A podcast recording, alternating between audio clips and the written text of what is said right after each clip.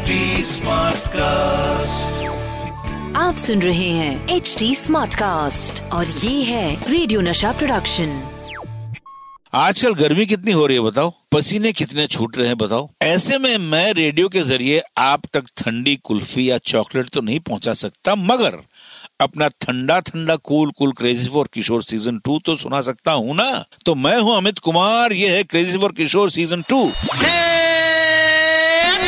Crazy for Kishore Season 2.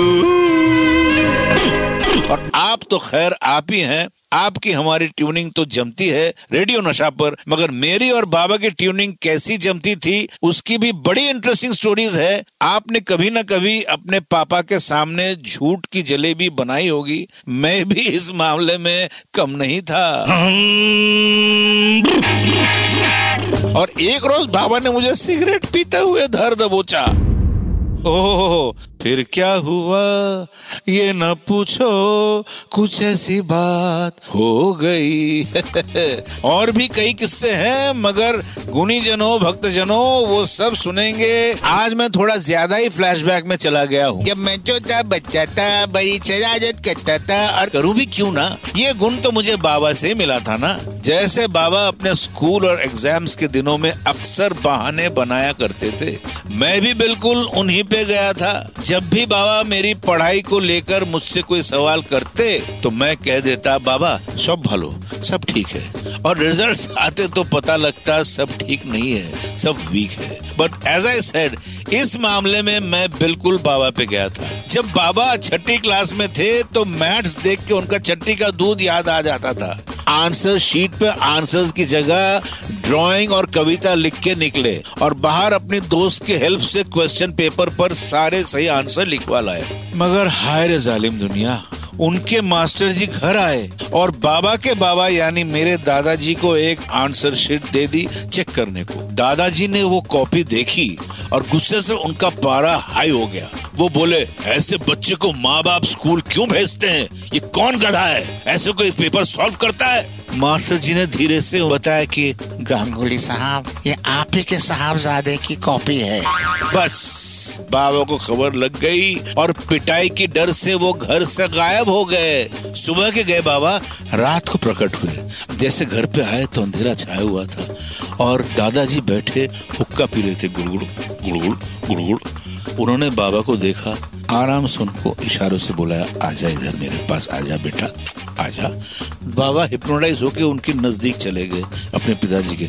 उसके बाद जो उन्होंने उनको एक तमाचा मारा, डांग से। बाबा 360 डिग्री घूम गए और धार से गिर पड़े। पढ़ाई का नाम सुनकर मुझे भी चक्कर आ रहा है। चलिए, अब आपको भी दुलार देते हैं। एक मज़ेदार कहानी याद आ रही है, जब मुझे सिगरेट पीने की आदत लग गई थी।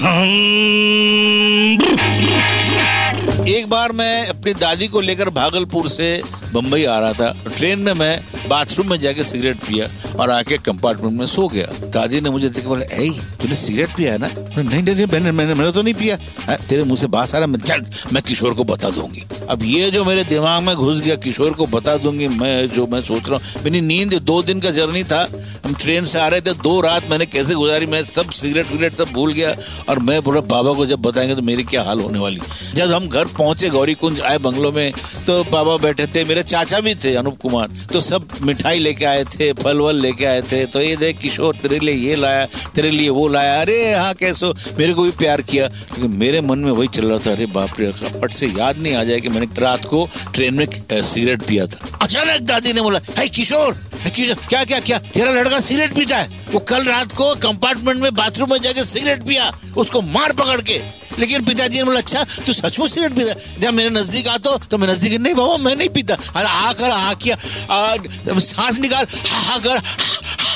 किया। बोला बोला। फिर मुझे प्यार किया उन्होंने। बोला, टेन नहीं नहीं पीता नहीं पीता। मेरा बाप रे, बाप, मैं बच गया। मेरा बाप रे थैंक गॉड लेकिन इसके आगे ये किस्सा खत्म नहीं हुआ। मेरा सिगरेट तो चालू ही था। मगर मैं बहुत भोला था ना तो फिर से पकड़ा गया। पकड़ा नहीं, फंसाया गया। सोचिए मुझे किसने फंसाया होगा? दादा मोनी, यानी अशोक कुमार जी ने। एक दिन दादा मोनी ने मुझे हाथ में सिगरेट दिया और बोले, अरे, मेरे साथ पीना बैठ के। सामने बैठ के सिगरेट भी, पीछे को बैठ के पीता है? सामने you should smoke in front of me no problem किशोरिया तो है नहीं हो तो गया, वो वहाँ पे दूसरे दूसरे रूम में गए, ऊपर गए। Don't worry smoke in front of me जैसे मैंने सिगरेट पी लिया, मेरे बाबा की एंट्री हुई और दादा मुनि ने बाबा को कहा, किशोर, तेरा लड़का सिगरेट पीता देख, मेरे सामने भी सिगरेट पिया। ऐसे थे मेरे चाचा दादा मुनि मुझे फंसा दिए। तो फंसने फंसाने से एक बात याद आ गई, पहले तो सिगरेट पियो मत और आदत लगी ही जाए तो फंसो मत। बाबा बंगला में एक गाना गाया था सिगरेट के ऊपर सुना दो? हाँ सिगरेट न हो तुम्ही शेत पुरी सिगरेट न हो तुम्ही शेत पुरी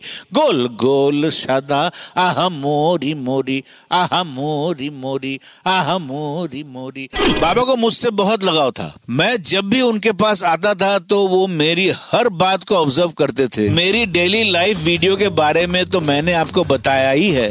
बाबा शूट करते थे या ऑब्ज़र्व करते थे उसे काम में भी लाते थे। इसी बात से एक किस्सा याद आया। एक दिन मैं सन सन होटल में स्विमिंग कर रहा था और बाबा ऊपर रूम की खिड़की से मुझे देख रहे थे। तो अचानक मुझे वो चिल्ला के बोले ओमित ओमित! तो बोला "हाँ, क्या बोलो? मैं स्विमिंग करते करते क्या बोलो? मेरे को एक कॉम्पोजिशन याद आ गया अरे! तू ऊपर जल्दी आ! तो मैं ऊपर गया वहाँ पर उन्होंने हारमोनियम पर ये धुन सुनाया। धुन सुनते ये compose the song da da da da da da da da da da अरे फोन कर फोन लगा फोन लगा गौरी रा गौरी दा गौरी प्रसन्न मजुमदार जो बहुत फेमस लिरिसिस्ट थे उनको फोन लगाओ तो वहां से हमने ट्रंक कॉल लगाया और ट्रंक कॉल में वहां पे वो हारमोनियम बजाते बजाते उनको कहा ये गाना मैं गा रहा हूँ लिखो और वहां से उन्होंने फिर ट्रंक कॉल में बोला, मेरे को डाला थोड़ा सा आधा घंटा टाइम दीजिए उसके बाद उन्होंने लिखा गाना সেদিনও আকাশে ছিল কত তারা আজও মনে আছে তোমারই কথা तो देखा कैसे थे मेरे पिताजी ऑन स्पॉट वहाँ पे कंपोज किया कलकत्ता फोन लगाया और गाना बन गया उनके लिए दो चीजें सबसे इम्पोर्टेंट थी म्यूजिक और फैमिली अब मुझे भी घर की याद आने लगी है भाई तो मैं चलता हूँ घर और आपसे मिलूंगा ओनली ऑन क्रेजी और किशोर सीजन टू आप सुन रहे हैं एच डी स्मार्ट कास्ट और ये था रेडियो नशा प्रोडक्शन HD Smartcast.